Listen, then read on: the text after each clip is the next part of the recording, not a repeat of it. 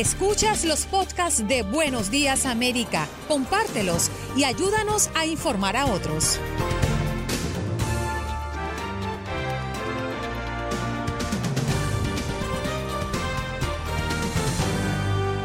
Bienvenidos al podcast de Buenos Días América. Hoy con la asambleísta Carmen de la Rosa hablamos sobre la aprobación del nuevo paquete de reformas policiales en Nueva York. Además tocamos el tema de las remesas y cómo se han visto afectadas por el coronavirus. En más temas políticos aumenta la tensión entre las campañas de Donald Trump y de Joe Biden. Para hablarnos sobre la próxima temporada de huracanes, nos enlazamos con Grace Mainhofer. Además tuvimos el comentario de Raúl Painberg, las noticias desde Miami con Jorge Hernández y las tendencias en redes sociales. También le preguntamos a nuestra audiencia si creen que deberían reformar el código policial de su ciudad. Esto es Buenos Días América.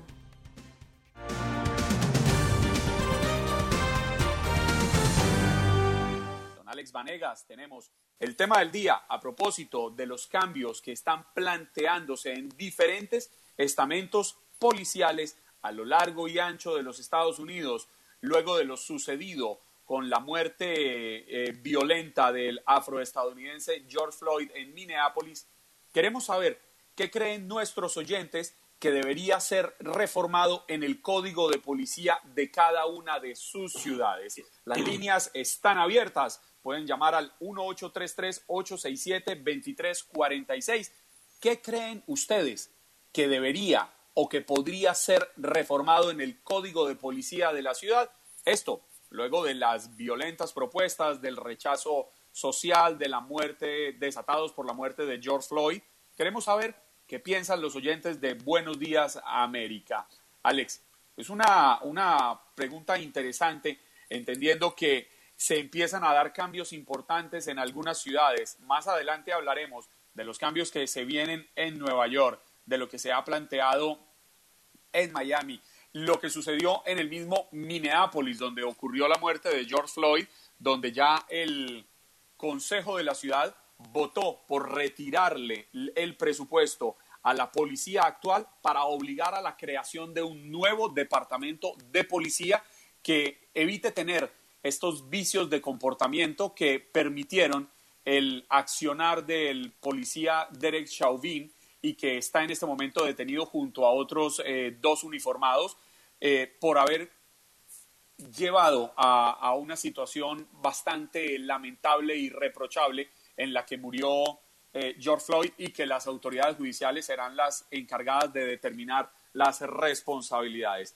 Tenemos a esta hora, Alex Vanegas, la primera llamada. nuestros oyentes marcan el 1833-867-2346. Eh, Joel, buenos días, América. Joel, buenos días. buenos días. ¿Dónde? Buenos días, adelante con su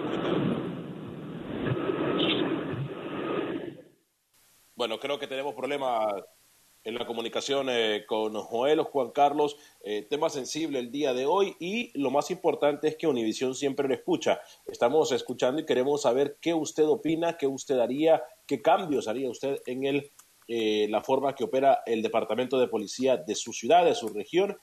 puede llamarnos, su opinión cuenta en el 833-867-2346 833-867-2346. Ahora sí me parece que establecemos mejor contacto con Joel. Adelante, Joel. Sí.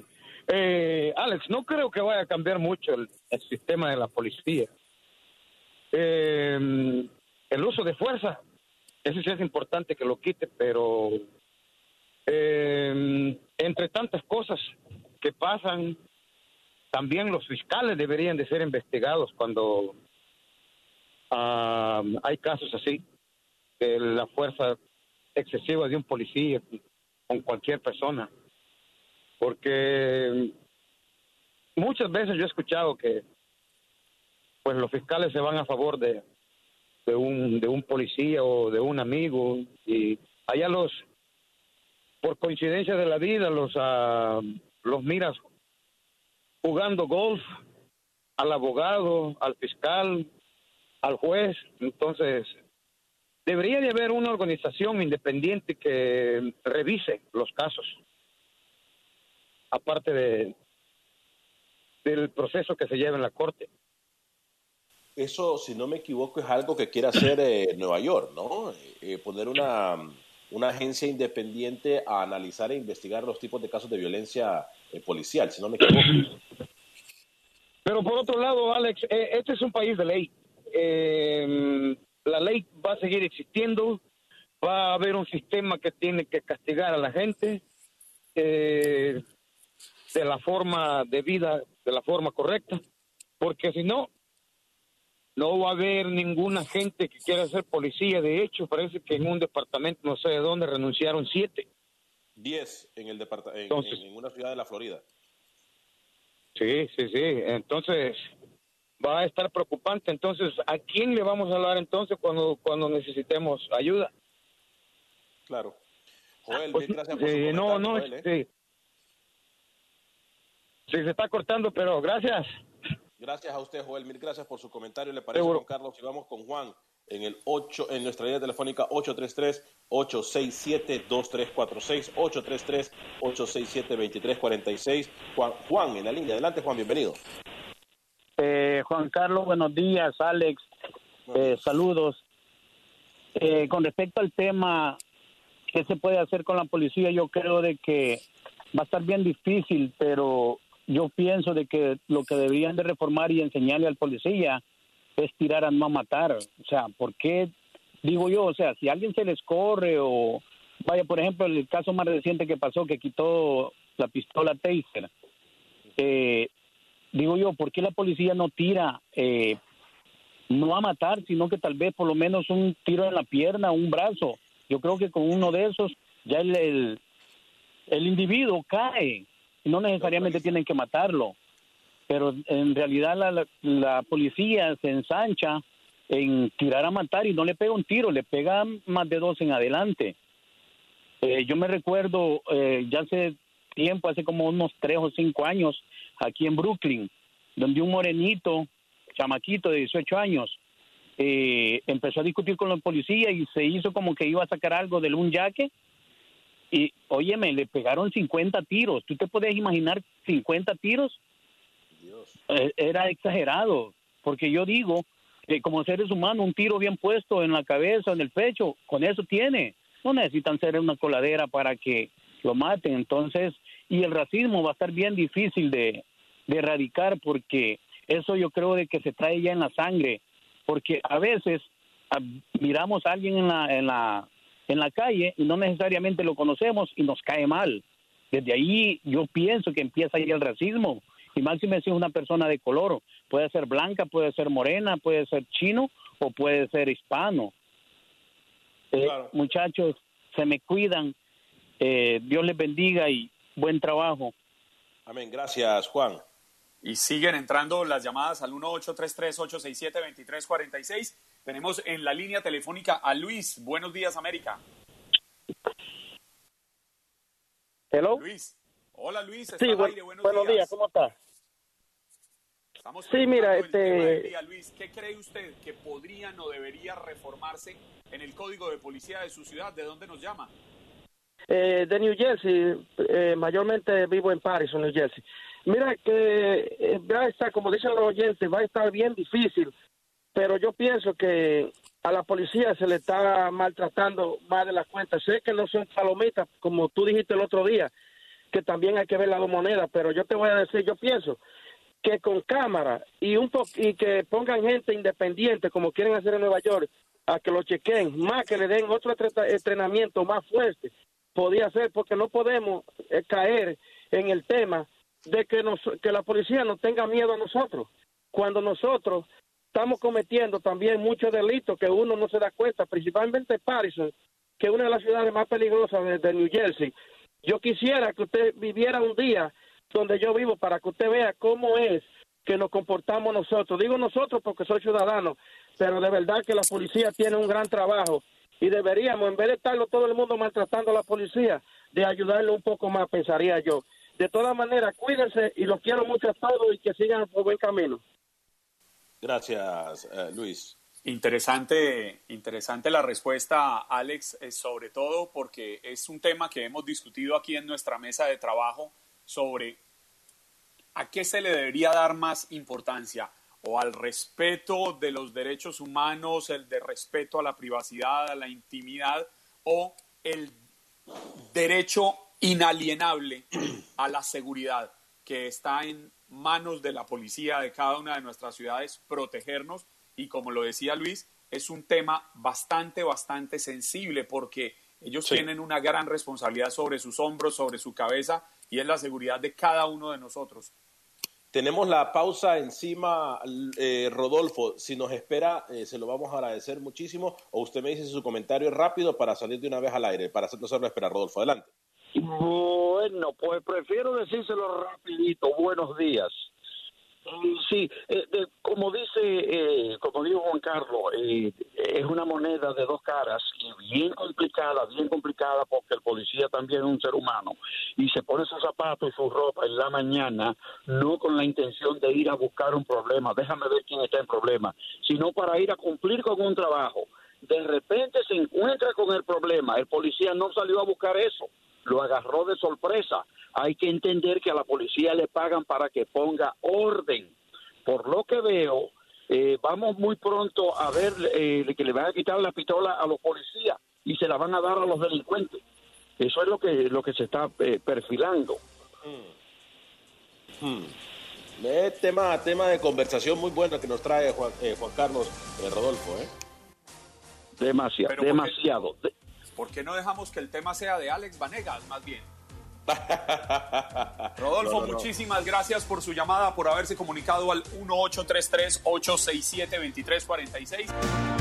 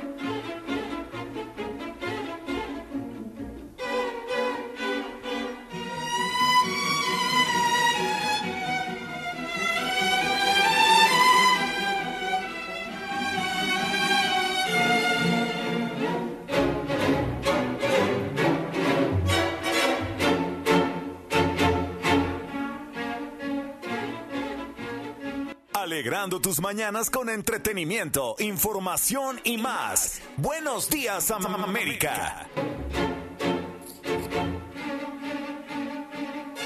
Oiga, don Alex, escóndase.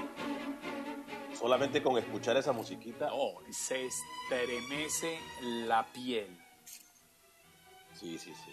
Me imagino que le recuerda lo mismo que a mí, ¿no? Me recuerda lo mismo que a usted. ¡Psycho!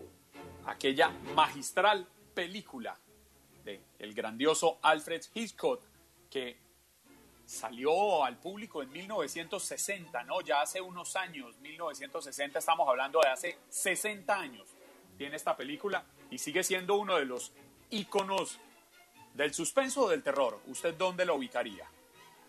Yo creo que del suspenso, ¿eh? Bueno, prefiero pensar que del suspenso, aunque sí, eh, eh, obviamente eh, yo tenía eh, muchas, muchos allegados que no podían ver películas como, como Psycho. Eh, por, sume, sume este allegado. Yo debo confesarle que no la he visto, he leído reseñas, sé lo que ha significado para los seguidores del cine de suspenso, del cine de terror, pero soy totalmente miedoso a ver este tipo de producciones.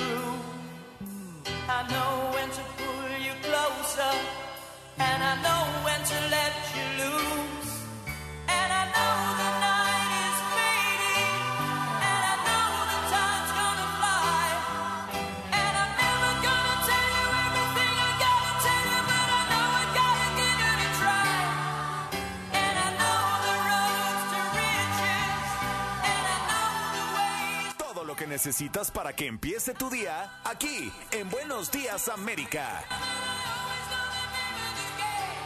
7 y 41 minutos de la mañana aquí en Buenos Días América de TUDN Radio y domingo completamente conectado con Yersinio, quien le pidió eh, que le pusiera Air Supply, este famosísimo dueto conformado por los australianos Graham Russell, eh, el inglés Graham Russell y el australiano Russell Hitchcock, que conformaron este eh, dúo en Melbourne, en Australia, en 1975.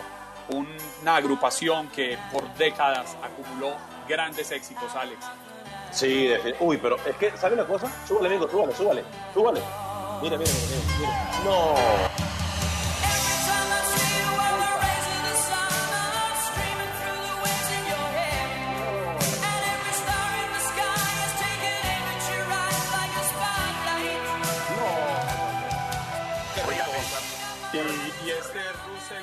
Hitchcock eh, tendrá algo que ver con Alfred Hitchcock, ahora que estamos hablando también de los 60 años de psicosis.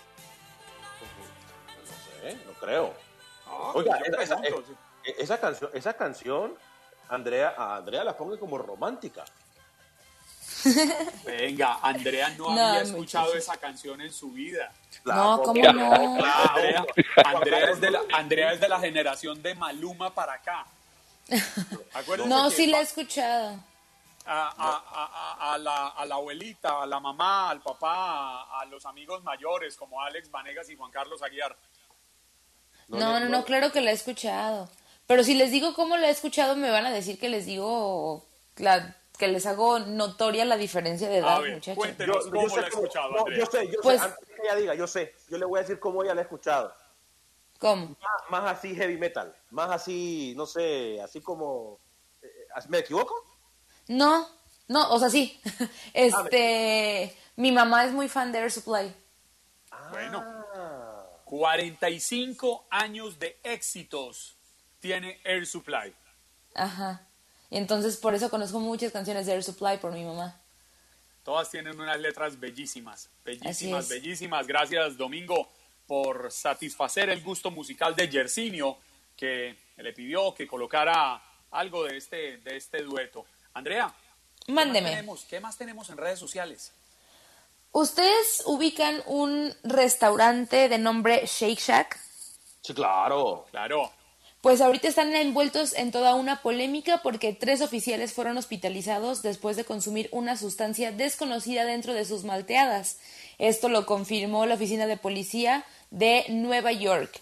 El incidente ocurrió en un Shake Shack que está ubicado en Manhattan y está siendo investigado por esta situación de intoxicación de algunos policías. Ya Shake Shack, a través de su cuenta de Twitter, dijo que estaba horrorizado por los informes de estos policías y que pues está trabajando junto con el departamento de policía para resolver este caso.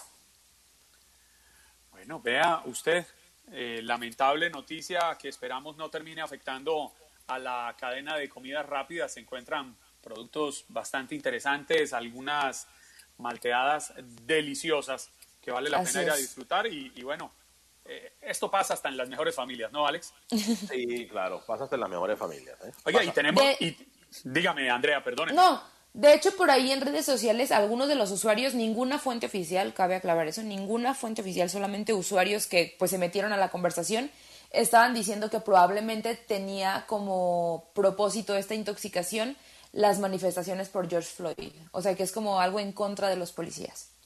¿Usted cree tanto así?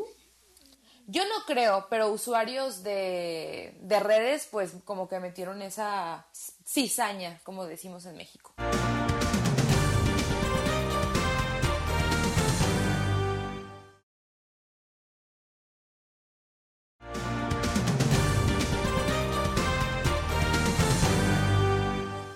Una llamada en línea nos acompaña a esta hora Jorge Hernández de Noticias 23 de Univisión con toda la información de lo que está pasando en el sur de la Florida.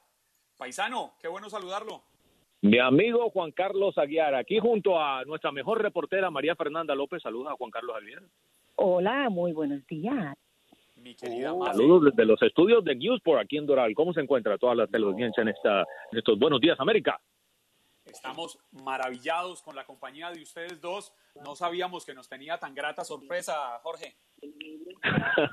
Aquí acaba de regresar, tú sabes que ella ingresa a trabajar a las 2 de la mañana, acaba de regresar de la calle donde estuvo reportando precisamente lo que está pasando aquí en nuestros condados porque han aumentado los casos de coronavirus, como tú sabes, en la Florida y entonces la pregunta es ahora si van a revertir la decisión de reapertura económica de negocios en nuestras ciudades se decía que al parecer los restaurantes no podrían ser cerrados nuevamente en la Florida ante esta reamenaza mm. del coronavirus. Si los alcaldes de Miami, Francis Suárez, el de Miami Beach, Dan Gilbert y del condado de Miami de Carlos Jiménez dijeron que a pesar de no estar listos para la fase 3 como han pedido muchos, que, que incluye la apertura de cines y bares, dijeron que por ahora no van a echar atrás en su decisión y no van a cerrar lo que ya está abierto aquí en el sur de la Florida. Son negocios que han esperado bastante para esta reapertura y hemos visto las cifras desde el miércoles pasado. Más de, por ejemplo, este sábado tuvimos más de 2.800 casos nuevos de coronavirus en el estado de la Florida. El día de ayer, en las últimas 24 horas, tuvimos 1.758 casos. Entonces, a pesar de todo esto, han decidido que no van a echar más atrás, no van a revertir las decisiones que ya se han tomado, pero que no entrarían en una fase 3. Ah, situación que lo, deja uno un poco preocupado. Óigame, Jorge, eh, estaba leyendo la, polémica que hay en Hallandale Beach alrededor de la renuncia de los 10 integrantes del, del equipo SWAT, porque la jefa de la policía de esta pequeña ciudad al norte de Miami, Sonia Quiñones, una oficial hispana, eh, se unió a las protestas eh, y al rechazo social por la muerte de George Floyd. Mira, te explico una cosa, Juan Carlos. La jefa de la policía, Sonia Quiñones, explicó que su intención desde el principio con los miembros del equipo SWAT era dialogar con cada oficial por separado para explicarles lo que había sucedido, pero esto no fue posible. Ella contó que en el encuentro trató de explicar la inversión de más de 100 mil dólares destinados en equipo para los oficiales SWAT en los últimos dos años, que es una de las quejas que citan los agentes en el memo en el que le enviaron, en el que renunciaron. Y la polémica empezó, te voy a contar por esto. La jefa de la policía se arrodilló, según dijo, uniéndose a manifestantes en medio de una protesta contra la muerte de George Floyd la semana pasada. Eso lo sabemos.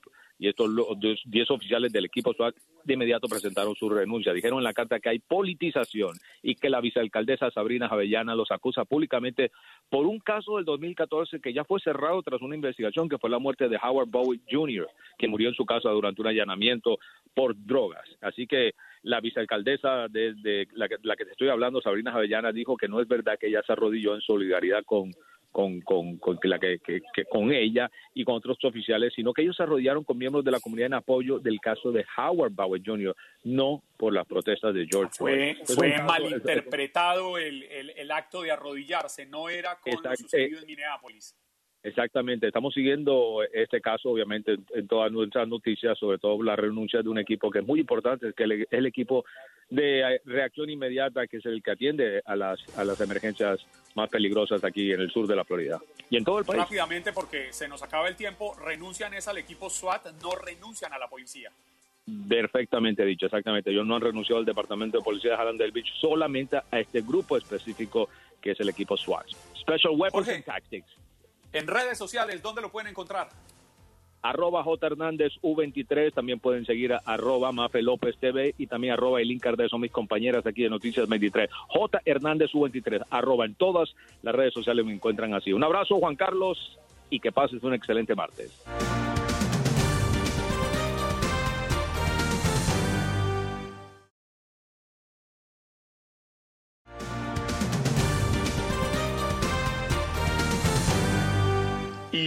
Están opinando del tema del día. Les recordamos, hoy queremos que nos hablen acerca de lo que ustedes consideran que puede ser cambiado o modificado en los códigos de policía de sus ciudades. Esto teniendo en cuenta las fuertes movilizaciones sociales, protestas, manifestaciones que incluso han desencadenado en hechos violentos en muchas ciudades a lo largo y ancho de los Estados Unidos y que surgieron luego de la muerte de George Floyd en Minneapolis, eh, cuando se vio envuelto en un lamentable episodio con el policía Derek Chauvin y otros eh, tres uniformados. Vale la pena recordar con respecto a esto, eh, Alex y Andrea, que el Partido Demócrata ha propuesto reformar la policía en Estados Unidos, esto desatando ciertos recelos del propio presidente Donald Trump, quien al parecer no ve con buenos ojos eh, o el global de la propuesta o algunos de los, de los puntos.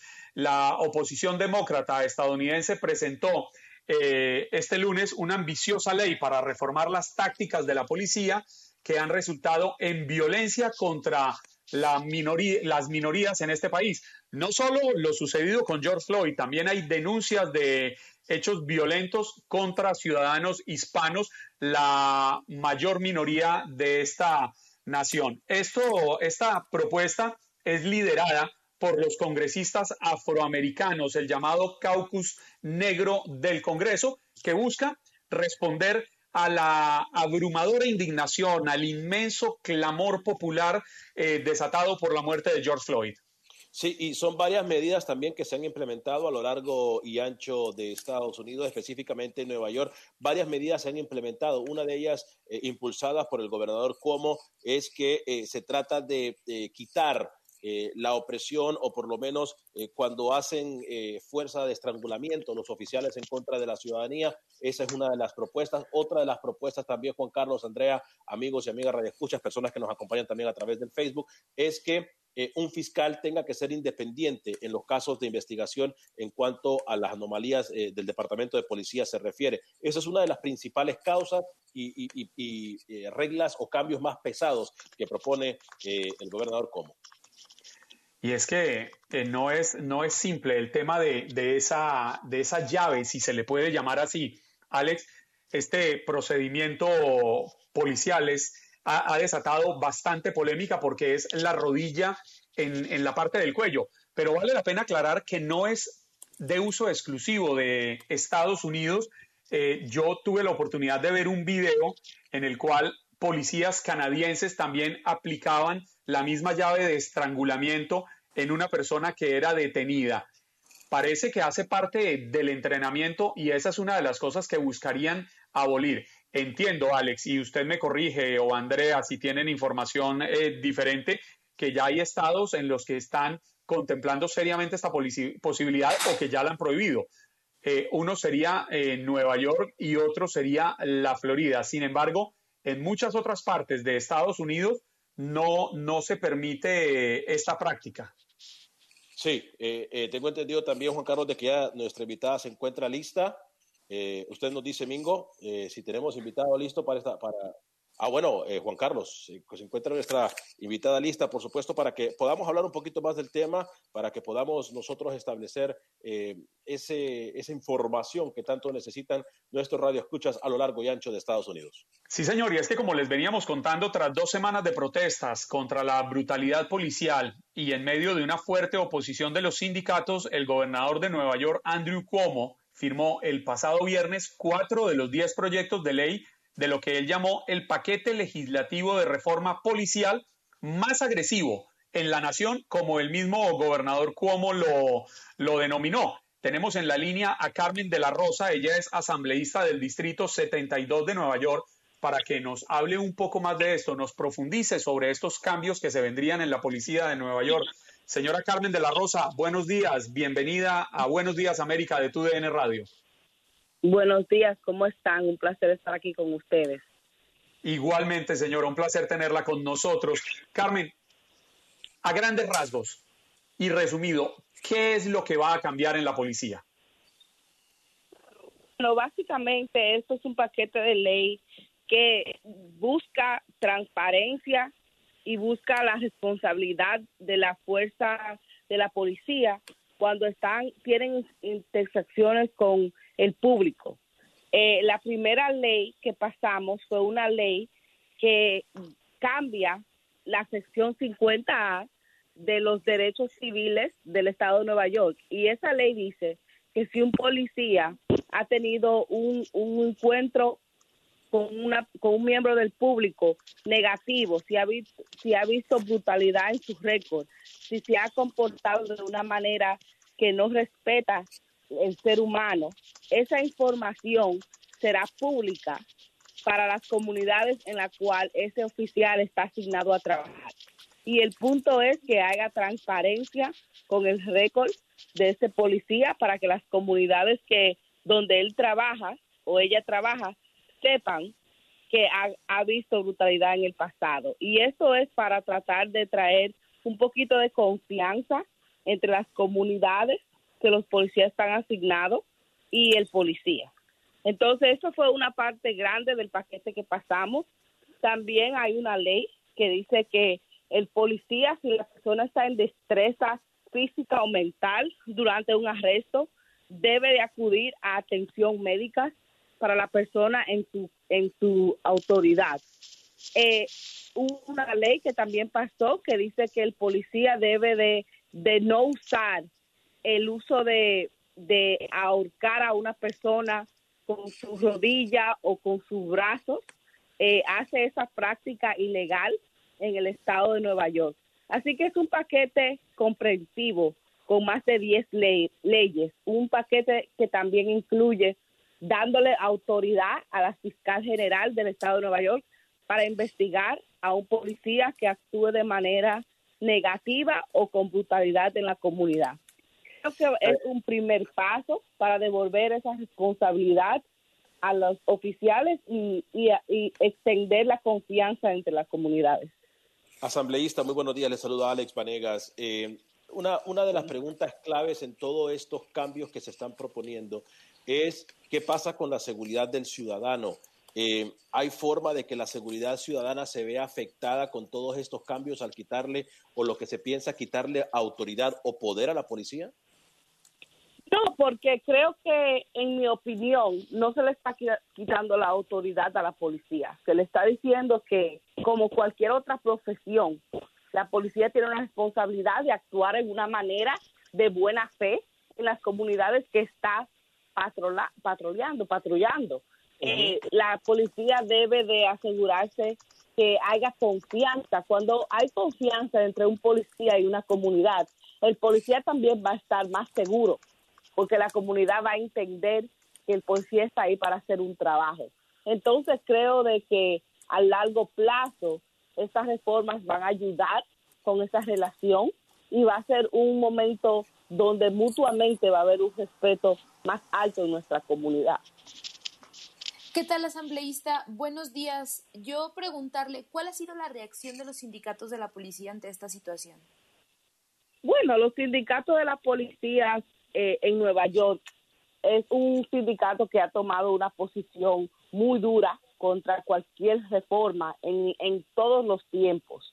O sea, eh, los sindicatos no quieren ver cambio eh, a ningún a ningún tipo de, de ley que le afecte a su membresía. Así que nunca ha sido una relación donde los sindicatos han querido reformar. Eh, no, no han actuado positivamente, obviamente, algunos de estos cambios. Entendemos que es una parte eh, política que hay que, una realidad política que hay que entender, pero eh, ellos no están de acuerdo con los cambios. Señora Carmen de la Rosa. Diga. Recientemente le decíamos a nuestra audiencia que los congresistas demócratas buscan también llevar a todo el país una gran reforma eh, policial para evitar que estos hechos lamentables se repitan.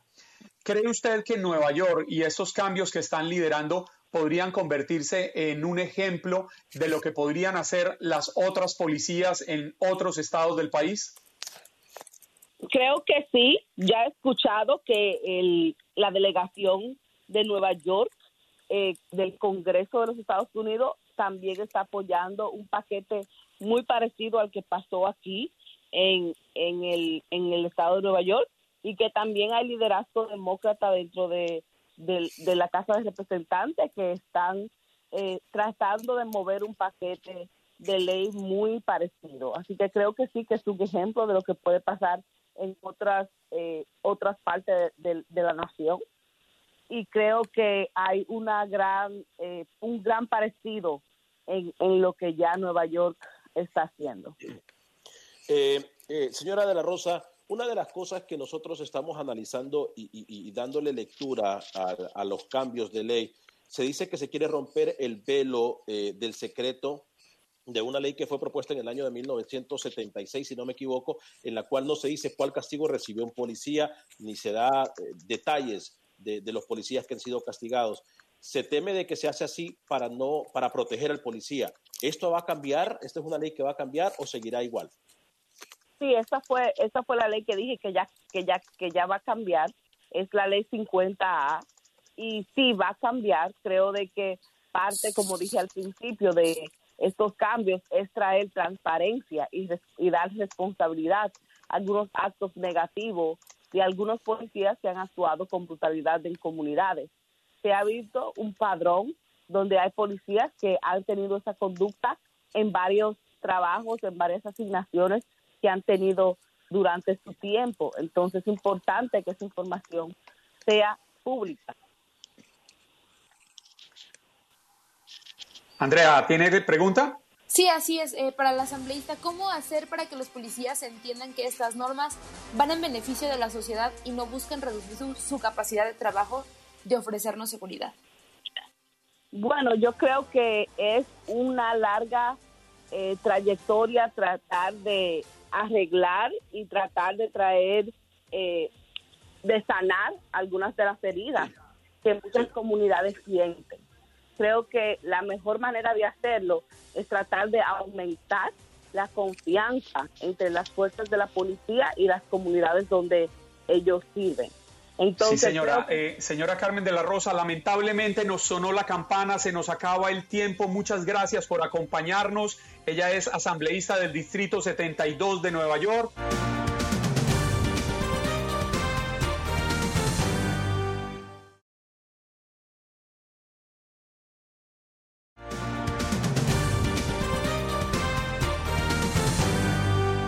Hablar un poco de economía y es que, según un comunicado del Banco Mundial, las remesas que envían los inmigrantes a sus países de origen, de origen han sufrido o sufrirán una reducción del 20% cuando termine este año 2020.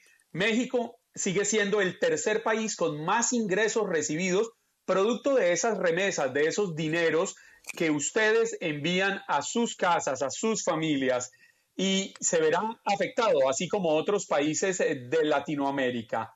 El secretario del Tesoro, Steven Mnuchin, dice que Estados Unidos ya inició su recuperación económica en medio de esta situación, para ofrecernos un panorama mucho más completo sobre estos dos ítems, estos dos temas que son bastante interesantes, sobre todo porque tocan nuestro bolsillo y el bolsillo de nuestras familias hemos invitado al profesor Antonio Sarabia. Él es profesor de economía, eh, de economía de la Universidad Mercer en Georgia. Profesor Sarabia, buenos días, bienvenido a Buenos Días América. Buenos días, ¿qué tal? Un placer estar contigo. Bien, señor. Profesor Sarabia, la pregunta del millón. ¿Qué tan importantes son las remesas para las economías de países como México, Guatemala, Salvador, Nicaragua, Honduras, Panamá, Costa Rica, Colombia, Venezuela y, en fin, llegando hasta el Cono Sur. Importantísimas, importantísimas. Fíjate que las remesas, el total de remesas que llegaban a Latinoamérica el 2019 superó el total de inversión extranjera directa que llegaba al mismo continente. Es decir, ahora las remesas, o por lo menos antes de la crisis de la pandemia, las remesas se constituían en la más importante, eh, el más importante flujo de ingreso externo para los países de Latinoamérica.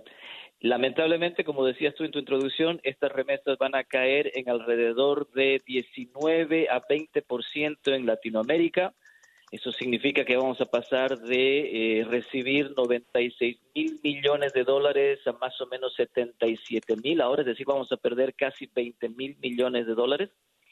Y esto va a tener un efecto muy fuerte, muy fuerte en la región, porque esto significa, si tú lo desglosas por familias, esto significa que si 30 millones de familias en Latinoamérica recibían remesas, pues 6 millones de esas 30 no las van a recibir este año. Así que es un panorama eh, realmente difícil en cuanto a remesas, que se suma además a toda la contracción económica, desempleo, etcétera, en la región, ¿no?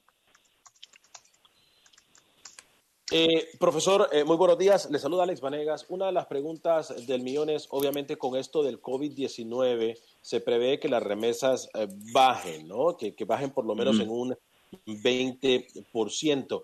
¿Esto cambia el plan para las personas que usualmente envían remesas a nuestros países para tratar de ahorrar en caso de que ellos algún día regresen a los países, ¿no? Pero se habla de un 20% de reducción en las remesas. ¿Cómo podría afectar esto?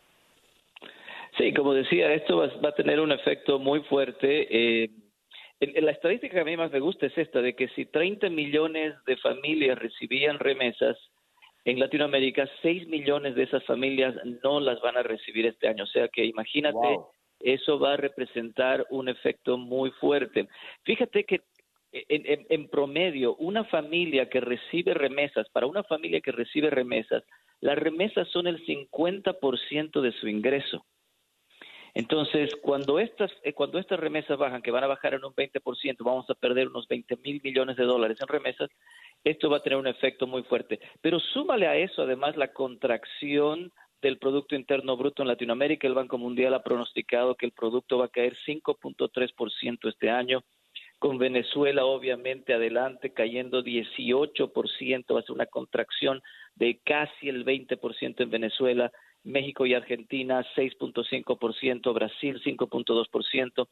Entonces, si tú sumas a ese panorama la caída en remesas, la tasa de desempleo va a subir de 8 a 11.5, casi 12%.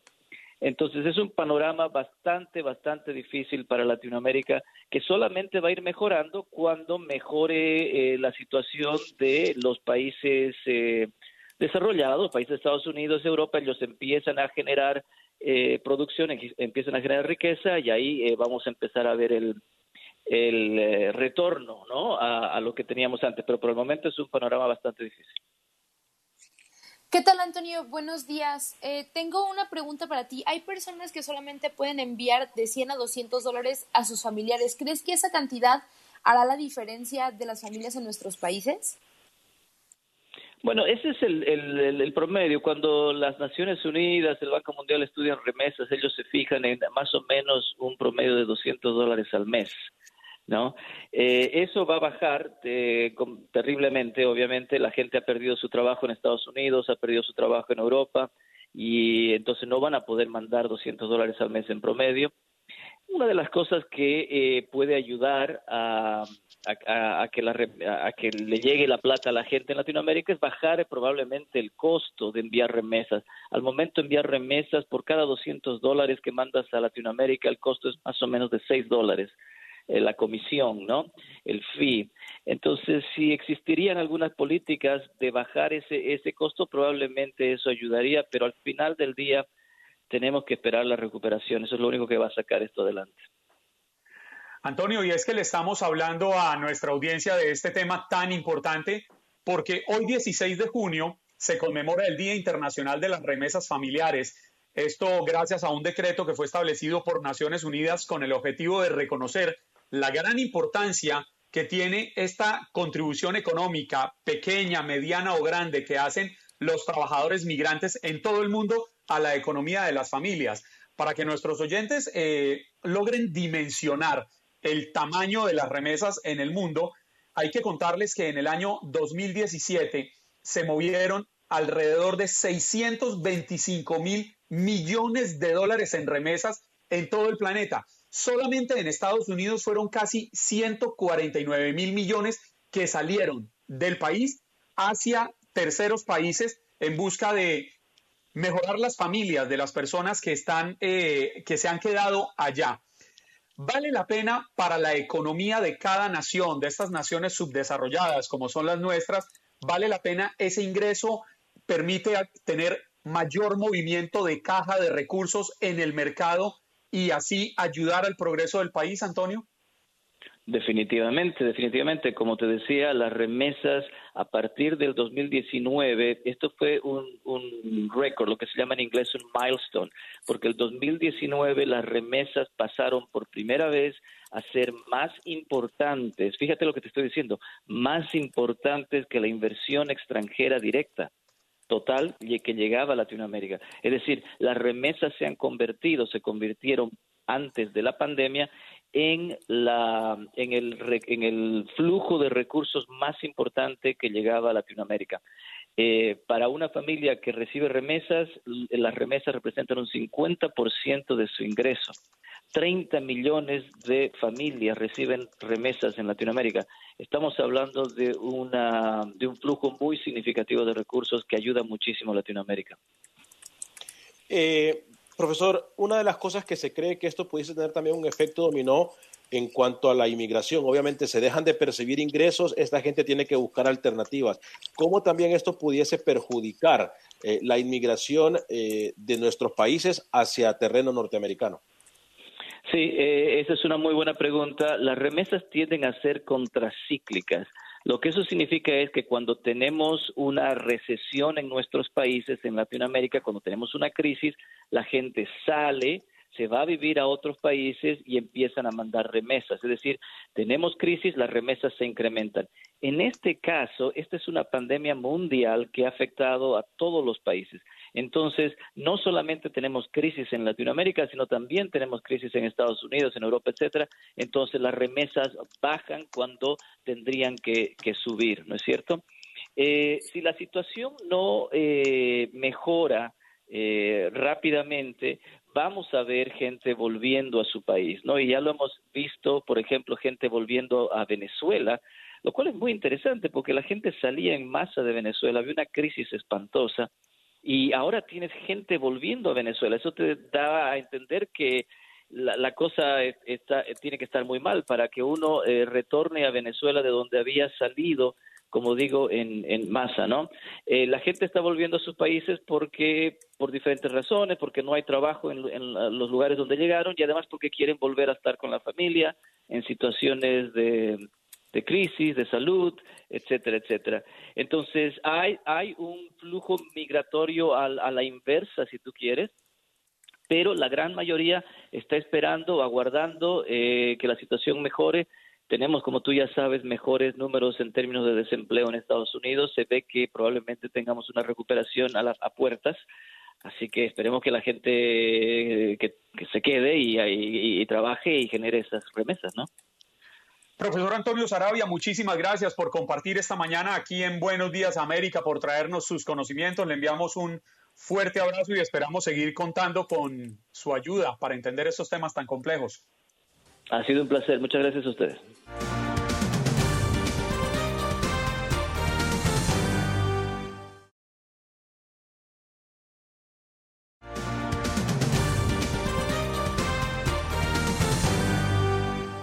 Cambiamos de tema para recibir a nuestro siguiente invitado, Daniel Garza, presidente de Iniciativa Libre, con quien hablaremos alrededor de eh, la última exigencia de la campaña del presidente Donald Trump, que le ha pedido a CNN, a la cadena, que se retracte y se disculpe por una encuesta reciente que lo mostró 14 puntos por debajo del candidato presidencial demócrata Joe Biden. Eh, señor Daniel Garza, Buenos días, bienvenido a Buenos Días América. Gracias por la invitación, buenos días. ¿Cree usted, me toca arrancar con, con, esta pregunta innegablemente, ¿cree usted que una cadena de televisión, que un medio periodístico debe disculparse por la publicación de una encuesta que se supone tiene todos los soportes eh, científicos de cómo ha sido realizada? No, yo creo que esto es algo descomunal por parte del presidente que una cadena de televisión em, nacional tenga que pedir disculpas por compartir información que ha recibido eh, por otro otra agrupación. Eh, yo creo que esto es algo que Eh, el presidente tiene, no sé, cierta idea de que este le duele de los resultados y por eso yo creo que está tratando de, de negar lo que es el resultado. Ahora, quizás tenga un poco de, de validez este presidente en decir de que la encuesta se uh, se es desequilibrada, o sea que se, da más por un lado al, al, votante demócrata que el otro, pero pedir disculpas, no, para nada. Eh, nos habla, Daniel, muy buenos días, gracias por acompañarnos. Nos habla de la perspectiva, a lo mejor, o la hipótesis de la perspectiva del presidente. Usted como, como, como especialista o usted como analista, ¿cree que la encuesta que ha mostrado CNN, en la cual se le da la ventaja al expresidente Joe Biden en, contra del presidente Donald Trump, es, es real o, cree que no muestra la realidad de esta encuesta? Bueno, lo que pasa es que a veces eh, las encuestas nada más captan lo que es un sentimiento eh, temporal eh, en la actualidad. pero ya llegando a lo que son las elecciones, el día de la elección en noviembre, ya después de las convenciones, después del mercadeo que hacen los candidatos, esa es la que vale. Ahorita nada más yo creo que es, es un sentimiento que está captando nada más eh, vimos la, eh, eh, la, última vez con Hillary Clinton que parecía que iba a ganar con la gran, gran mayoría y resultó que perdió, o sea, por lo que era el, colegio electoral. Y muchos de los estados como Michigan, Minnesota, Wisconsin, Pennsylvania, estados que en el pasado los había ganado Barack Obama. Entonces fue, fue un shock, ¿verdad? Entonces, en cierta forma dicen que el 5 al 8% de las personas no te van a decir que, van a votar por Donald Trump por la pena o por vergüenza o lo que sea. Eh, eh, tiene error lo que es la encuesta, eh, pero pedir disculpas CNN yo creo que, que eso no, no, no sería justo. Daniel, la política es dinámica y el electorado es voluble, camina al ritmo que le vayan marcando la realidad del país, en este caso la economía, el coronavirus y la tensión racial parece que serán determinantes para elegir el próximo presidente de los Estados Unidos, bien sea el actual mandatario Donald Trump o el ex vicepresidente Joe Biden. En enero teníamos una fotografía que daba como virtual ganador a Trump. En este momento tenemos otra fotografía que da como virtual ganador a Biden. ¿Qué cree usted que va a pasar dentro de tres meses, cuando ya estemos a puertas de enfrentar eh, las urnas? Pues, no existe duda que la recesión artificial eh, sí está resultando en dolor y angustia para muchos y eso va a afectar lo que es la elección. Pero recordemos también que existen millones de latinos que se consideran conservadores. O sea, según Pew Hispanic, eh, más latinos se consideran conservador que moderados o liberal. Ahora, si, si antes los latinos no tenían alguna idea cómo sería una administración Trump, ahora sí sabemos, después de cuatro años. ya tenemos un récord de gobernación eh, que francamente antes de esta recesión artificial había resultado una bonanza de trabajos, de récord participación laboral, aumentos en salario. Y, yo creo que para muchos latinos eh, el menos impuesto, reducción de regulaciones, jueces conservadores y, pro crecimiento económico eh, va a ser muy motivante para ir a, votar a favor del presidente actual. Entonces yo creo que Biden tiene que luchar para, para ganarle eh, eh, más del porcentaje que, que, había logrado Donald Trump. Yo creo que Trump eh, va a lograr más del voto latino que, la vez pasada por, una vez más, por, todo lo que he dicho y aumentos en desarrollo energético, la libertad educacional y esas cosas. Y, y, otra cosa, yo creo que si uno es un cristiano evangélico, agrégale que Trump ha mostrado ser amigo de la libre expresión, libre expresión de fe, que pronatalidad y, y acceso a la Casa Blanca ha sido enorme. Eh, gracias por su tiempo, eh, Daniel Garza, presidente de la Iniciativa Libre en Estados Unidos. ¿Qué opina de la oposición del presidente de remover los monumentos militares eh, de la Confederación? Mire, yo, yo, yo soy un estudiador de la historia y yo no quisiera que cambiaran la historia, que alteraran los monumentos. Debe de ser una decisión que se hace por parte de la comunidad, no por unas personas que están tomando la ley en sus propias manos. Eh, si, se, si se elimina una, una estatua, bien, o sea, pero que sea decisión del pueblo, no, no, no a fuerza. Yo creo que, eh, eh, claro, yo, yo sé por qué lo están haciendo, eh, que si existe la discriminación, claro que sí. Yo creo que tenemos que tener el valor de levantar nuestras voces en, en, contra de lo que son las injusticias. um, especialmente en, contra de un sistema, ¿verdad?, que, otorga una justicia a una agrupación de gentes y otra justicia más severa a otra agrupación. Pero al mismo tiempo, yo creo que demandar justicia con violencia, con destrucción de propiedad y sin respetar las autoridades es contraproducente. Y lo que se ha visto por la televisión es, repugnante y no induce el cambio deseado. Daniel, muchísimas gracias por su tiempo, por acompañarnos en Buenos Días América. Como siempre es muy importante conocer su punto de vista para entender el panorama en un año complejo, en un año difícil, en un año de elecciones que será determinante para el futuro de los Estados Unidos. Gracias, hombre. Siempre es un placer.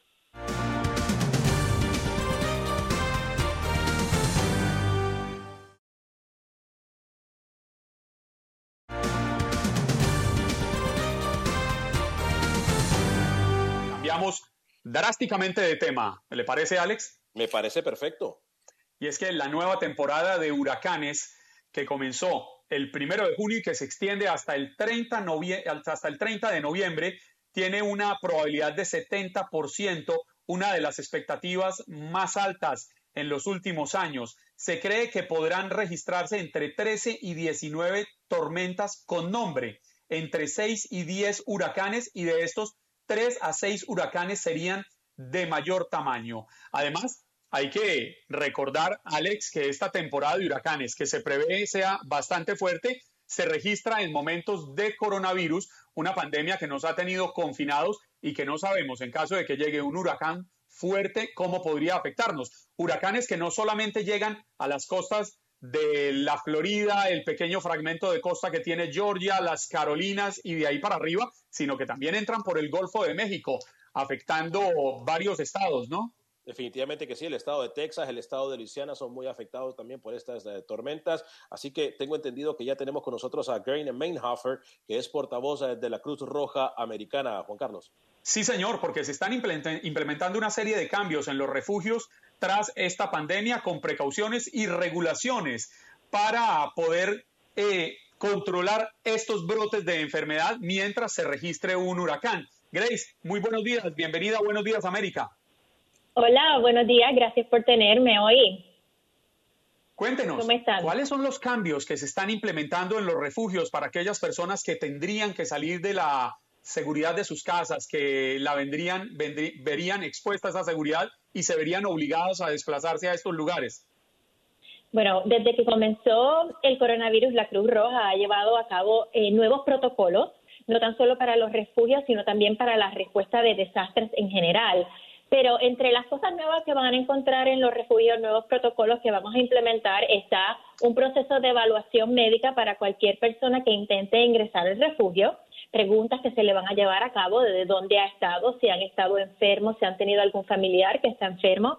Eh, vamos a planificar el establecimiento de áreas específicas y de aislamiento para cualquier persona que presente algún tipo de, de, de, de esas características del coronavirus, ¿no? Si tiene la, la temperatura alta, si refleja algo relacionado, se va a aislar en una área específica dentro del refugio. Eh, se van a brindar mascarillas, se van a brindar eh, pañuelos desechables eh, y vamos a tener bolsas plásticas en todo el refugio para poder salir de ellas, botarlas sin tener que guardar ningún tipo de, de cosa que esté infectada. Eh, también vamos a seguir las prácticas de distanciamiento social. Todo el que esté dentro del refugio va a tener un espacio específico y las personas que no sean familiares van a estar separadas. También vamos a tener estaciones para lavado de mano, vamos a tener eh, baños eh, que estén que te brinden automáticamente el jabón y te brinden automáticamente los desinfectantes de mano que tengan más de 60% de alcohol y continuamos mejorando las prácticas de limpieza y de desinfección en todos los refugios. Eh, si usted recién nos acompaña, está con nosotros uh, Grace Mainhofer, que es eh, portavoz de la Cruz Roja Americana. Grace, la pregunta que todos nos hacemos con la temporada ciclónica tan activa que puede suceder en este año, adicional de lo del COVID-19, ustedes tienen las manos llenas, pero ¿esto podría ser de que la cantidad de personas que toman en sus refugios se reduzca o va a ser la misma de siempre? Bueno, lo que se espera es que, eh, primero que nada, el mensaje que le estamos dando es que las personas, primero, antes de pensar en un refugio, piensen en algún familiar, claro, que no haya representado ni, ni tenga eh, COVID, que tengan algún familiar o alguna amistad a donde ellos puedan ir donde estén más seguros. El refugio siempre es el último recurso para cualquier persona. Entonces, lo que les estamos pidiendo es, número uno, ¿tienes algún familiar que te puedas quedar con ellos y puedas pasar las, las 72 horas del huracán o los tres días del huracán? puedes ir a un hotel que esté fuera de la trayectoria del huracán, donde usted pueda tener su espacio. Y si no, como último recurso, pues entonces serían los refugios. Eso todo suena muy bien, Grace, pero a veces los huracanes no dan tiempo y mucha gente se queda en sus casas protegiendo eh, sus propiedades, lo que con tanto esfuerzo han construido a lo largo de los años. ¿Qué tan responsable es permanecer en las casas tratando de, aferrarse a estas propiedades materiales? Bueno, aferrarte a las cosas materiales nunca es bueno. Lo más importante es la vida, porque la vida no la podemos, eh, no la podemos reproducir, ¿no?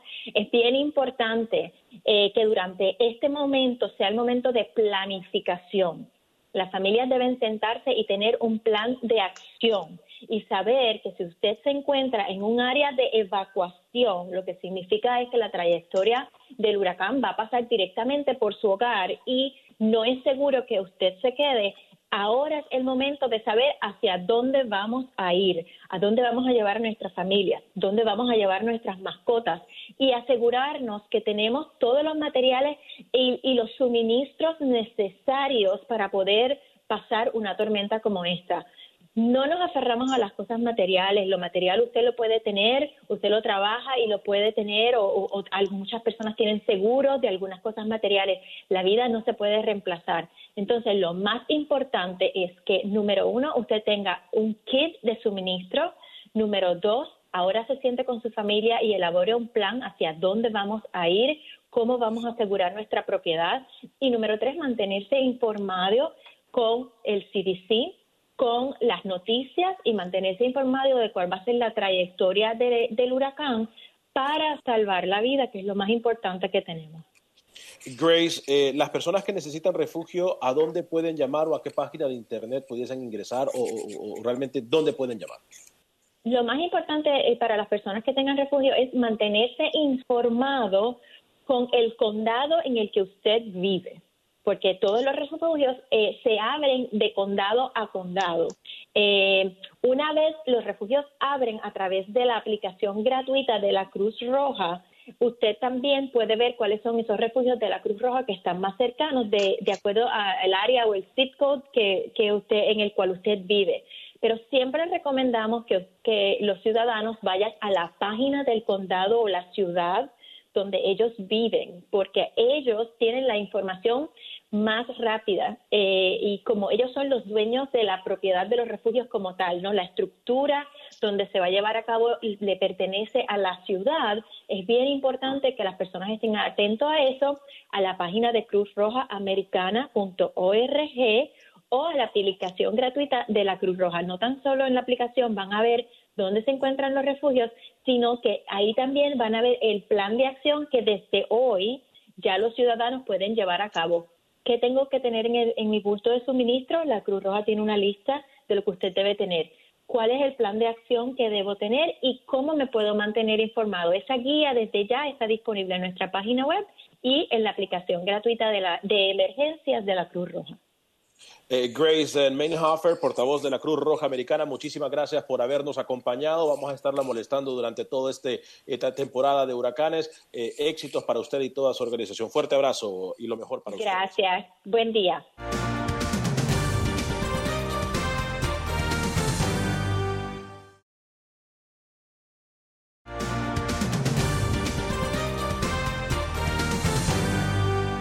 Oiga, qué, qué maravilla tener a Katia pero también tenemos a otro de la casa, don Raúl Peinberg, quien ya está aquí con nosotros en nuestra acostumbrada cita con la actualidad del país y la, el análisis político tan maravilloso que la hace Raúl. Buenos días. ¿Qué tal, Juan Carlos? Muy buenos días. Qué presentación, caray, me haces el día, Juan Carlos. Pero es que la verdad, don Raúl, eh, la cara de la noticia, esa persona que admiramos, ese caballero eh, eh, en la pantalla de fuera de él, ¿qué más pudiésemos decir? Ay, Dios mío.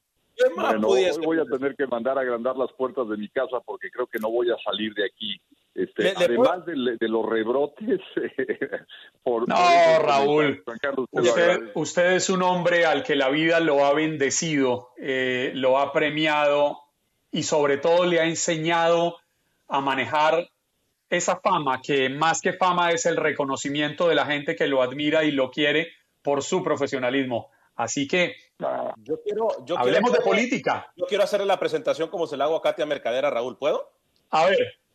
Ladies and gentlemen, boys and girls, children of all ages, con nosotros el señor de las noticias, la cara del caballero, aquí con nosotros en Buenos Días América,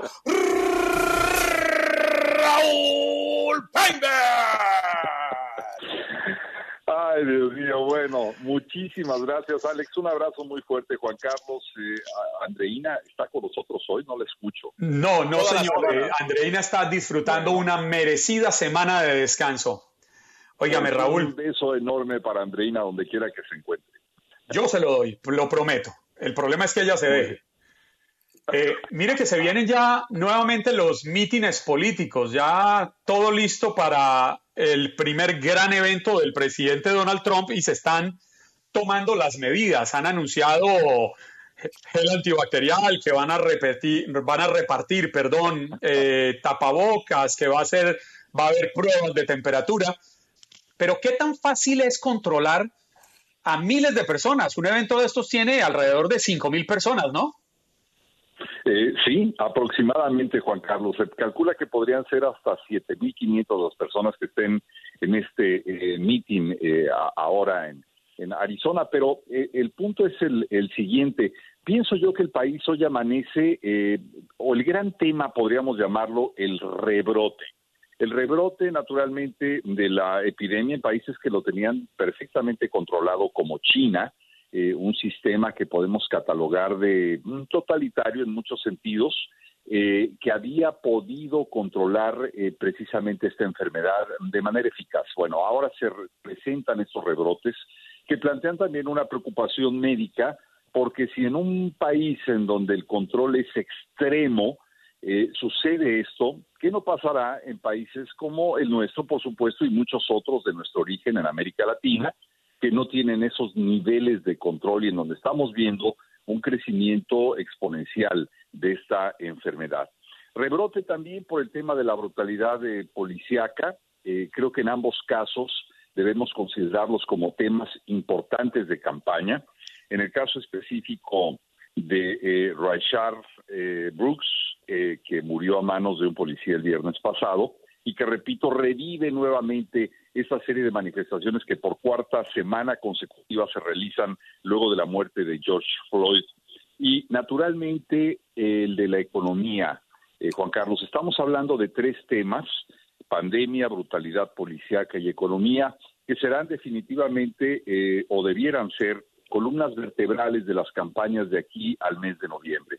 Efectivamente, como tú lo señalas, el presidente Donald Trump anuncia con bombos y platillos esta, esta convención, esta reunión eh, política de los republicanos, en donde a respuesta, yo te diría que mm, veo con, con mucho escepticismo el que eh, la, la, la ultraderecha en la Unión Americana vaya a aceptar el uso de la mascarilla. Creo que es algo que se siguen negando precisamente en aras de imitar o de emular al eh, presidente de los Estados Unidos, que se niega rotundamente a usarla, eh, combinando estos que eh, no hacen más que confundir a la población.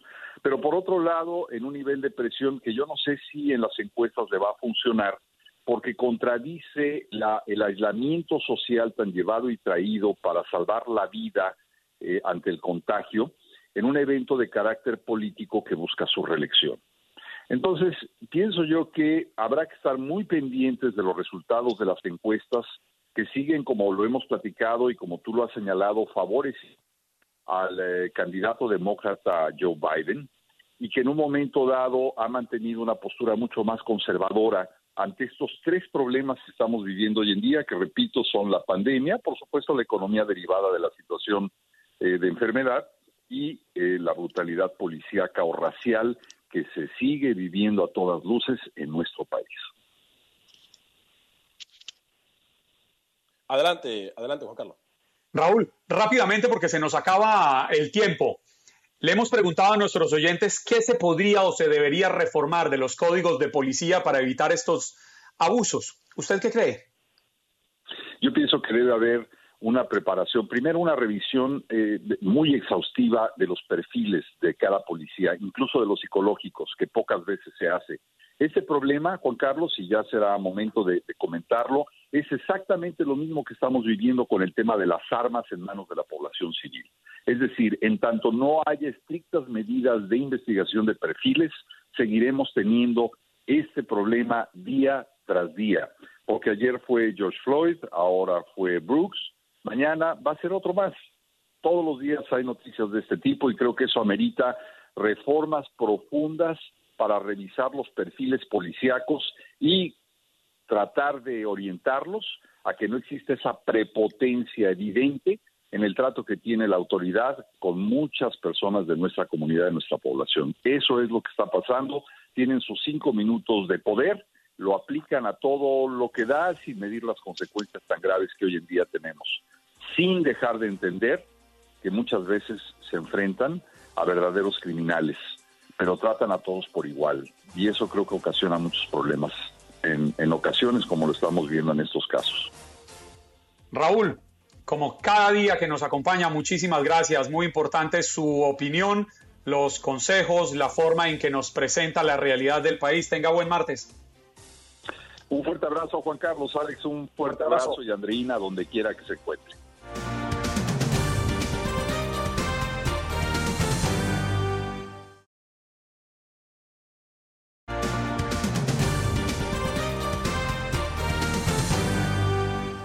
Espero que hayas disfrutado de nuestro podcast y recuerda que puedes seguirnos en las redes sociales en Buenos Días AM. Esa es nuestra página en Facebook.